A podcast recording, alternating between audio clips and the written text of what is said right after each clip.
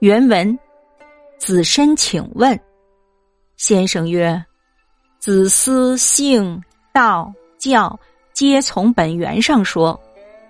天命于人，则命便谓之性；率性而行，则性便谓之道；修道而学，则道便谓之教。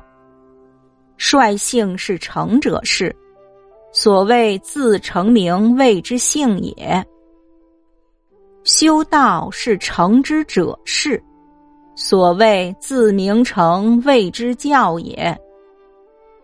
人率性而行，即是道。圣人以下未能率性，于道未免有过不及，故须修道。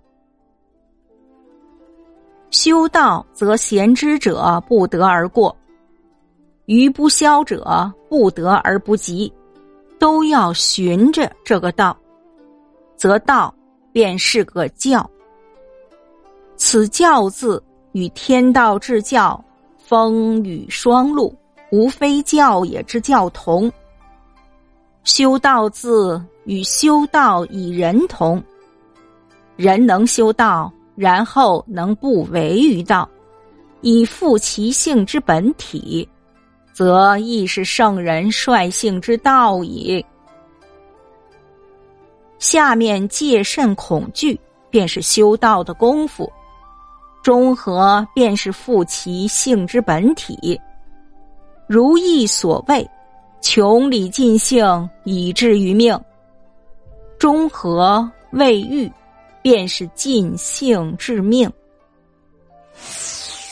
译文。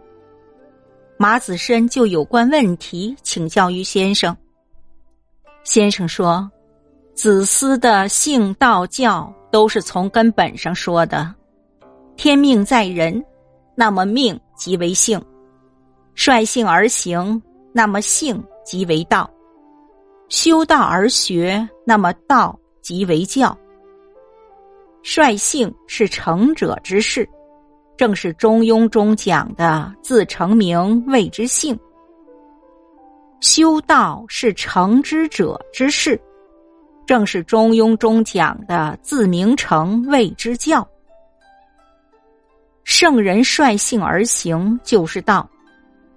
圣贤之下的人不能率性，他们的行为难免过分或欠缺，因此必须修道。修道后，贤明智者不会过分，愚昧不消者不会不及。依循这个道，道就成了教。这个教与天道至教、风雨霜露无非教也的教相同。修道与中庸上的修道以人相同。人能够修道，然后才能不违背道。从而恢复性的本体，这也就是圣人率性的道了。中庸后面讲的戒慎恐惧，就是修道的功夫；中和就是恢复性的本体，如《易经》上所说的“穷理尽性以至于命”，能够达到中和未愈，就是尽性而致命。